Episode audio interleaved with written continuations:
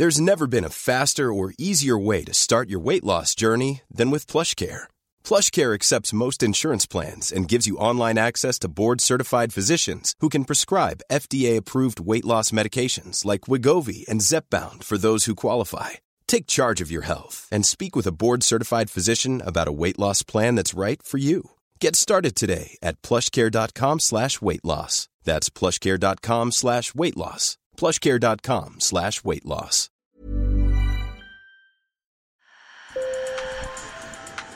Bonjour. Hello. Hola. Marhaba. Sur le fil, Le podcast d'actu de l'AFP.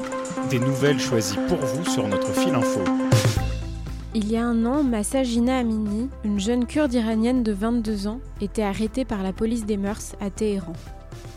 Il lui était reproché de ne pas respecter le code vestimentaire de la République islamique d'Iran. Elle est décédée trois jours plus tard. Sa mort a déclenché un mouvement de protestation qui a duré de longues semaines et a rassemblé femmes et hommes. Selon l'ONG norvégienne Iran Human Rights, la répression de ces manifestations a fait plus de 500 morts. L'Iran a pendu 7 hommes dans des affaires liées à ce soulèvement et des milliers de personnes ont été arrêtées. Mais le mouvement reste vivant, selon des expertes que nous avons interrogées. Des manifestations sporadiques se poursuivent et la diaspora tente de s'organiser. Sur le fil fait le point avec les deux chercheuses Azadeh Kian et Shovra Makaremi, ainsi que l'autrice Anaïd Jalali, qui a réalisé une série de podcasts sur l'Iran. Sur le fil.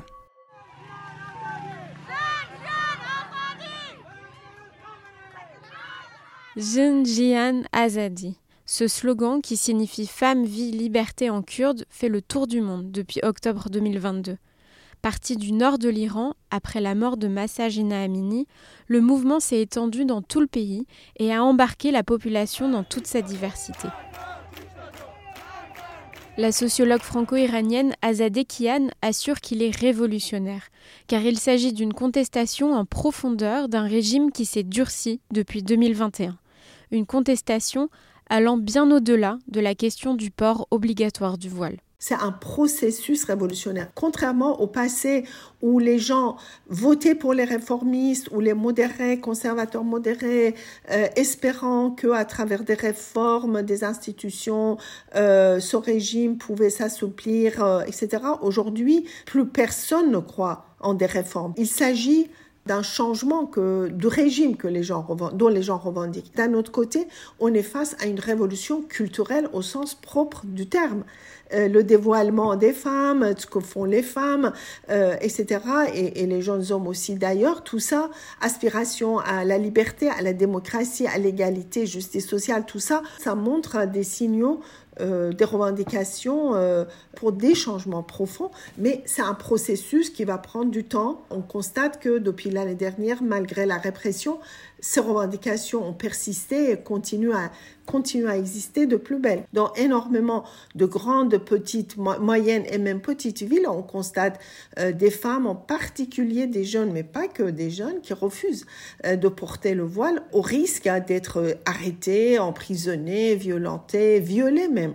Mais euh, elles le font pour dire non à ce régime. Ces revendications Anaïd Jalali, jeune autrice du podcast Loin de l'Iran, près de nos sœurs, les a entendues bien avant le début des manifestations. Avec son amie journaliste Juliette Pierron-Rowell, elle a passé trois semaines en Iran en 2022, six mois avant la mort de Massa Jina Amini, pour découvrir le pays de ses parents exilés en France.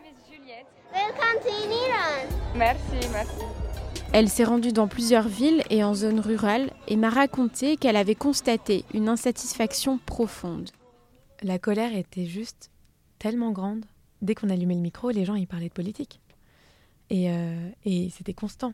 À chaque fois qu'on qu qu s'asseyait à une table avec quelqu'un, et puis même dans la rue, quand les gens nous venaient, nous voir, euh, c'était soit pour parler de l'eau, euh, parce qu'il n'y a plus d'eau, soit pour parler de l'économie, soit pour parler des droits des femmes, parler du fait que à l'école, on fait dire des slogans, on fait une propagande islamiste extrêmement grande. C'est des choses extrêmement concrètes, le fait qu'on puisse pas avoir de chien.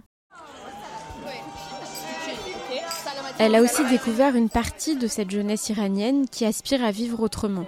Que 24 heures après mon arrivée, on allait dans une soirée euh, d'Iraniens, tu vois.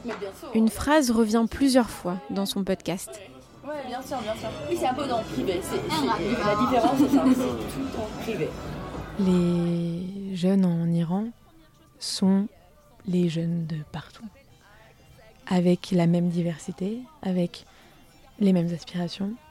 Et la difficulté, c'est qu'en en fait, il y a des réalités politiques qui les empêchent, qui fait que euh, des objectifs, malheureusement, deviennent des rêves.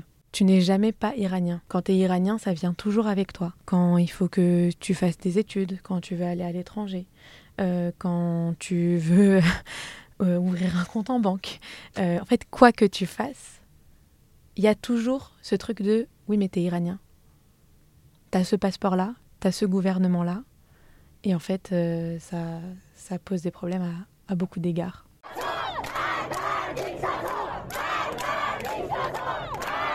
Confrontée à la désobéissance de nombreuses femmes qui, un an après la mort de Massagina Amini, continuent à refuser de porter le voile en public, les autorités ont annoncé un renforcement des contrôles et des sanctions que prévoit une nouvelle loi actuellement en discussion au Parlement iranien.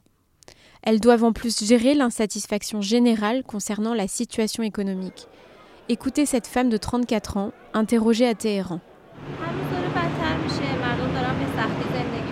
La situation se dégrade de jour en jour. Les gens vivent difficilement. Nos autorités devraient d'abord assurer de bonnes conditions économiques. Le hijab, c'est une question tout à fait secondaire et personnelle.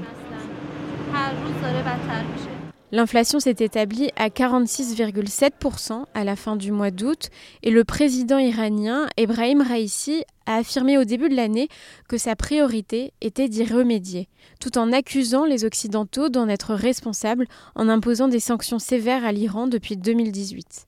En parallèle, Selon les ONG de défense des droits humains, la répression s'est poursuivie. Au moins 354 personnes ont été pendues au cours du premier semestre 2023, un rythme en hausse par rapport à 2022. Mais selon Chevra Makaremi, anthropologue franco-iranienne au CNRS, le soulèvement de 2022 a déjà profondément et durablement changé la société. Oui, il y a de la peur, euh, mais on va quand même y aller. Et donc on attend que les autres y aillent pour ne pas y aller tout seul, bien sûr, mais euh, on se galvanise aussi en faisant circuler des vidéos euh, qui montrent des actes de courage euh, particuliers, comme cette journaliste Nazila Maroufian qui est à quatre reprises, à chaque fois qu'elle était libérée, elle sortait sans le voile de la prison, elle faisait le lever de la victoire, elle était réenfermée tout de suite après et elle, relibérait et elle sortait sans son voile. Anaïd Jalali, que vous avez entendu au début de ce podcast, estime que la diaspora a un rôle à jouer on arrive à un, moment où, où en fait, euh, il, faut soutenir. Il n'y a, plus le choix. On a le pouvoir de faire en sorte qu'on ne détourne pas les yeux. Et ça, c'est essentiel. Mais c'est pour ça qu'on parle beaucoup d'être la voix des Iraniens. Historiquement divisée depuis la révolution islamique de 1979, l'opposition iranienne en exil a tenté de s'unir autour du soulèvement, mais elle peine toujours à surmonter ses divergences. Mais pour l'instant, L'heure est à la commémoration. Cette année, il va y avoir les un an de beaucoup de gens. En fait, euh, il y a un an, euh, on était en deuil euh, tous les deux jours, quoi. Et ça, c'est quelque chose qui forcément va revenir. Parce qu'il y a Massagina, et puis il y aura Nika, et Hadis, et il y, aura plein de, plein gens. Et j'espère juste qu'on va pouvoir continuer, mais je, je sais que c'est le cas. C'est la fin de cet épisode de Sur le fil. Je suis Berfine Topal. Merci de nous avoir écoutés. Je vous laisse le lien vers le très bon podcast d'Anaïd Jalali et de Juliette Pierron-Rowell dans la description. Merci à elle de nous avoir autorisé à en utiliser des extraits. À très vite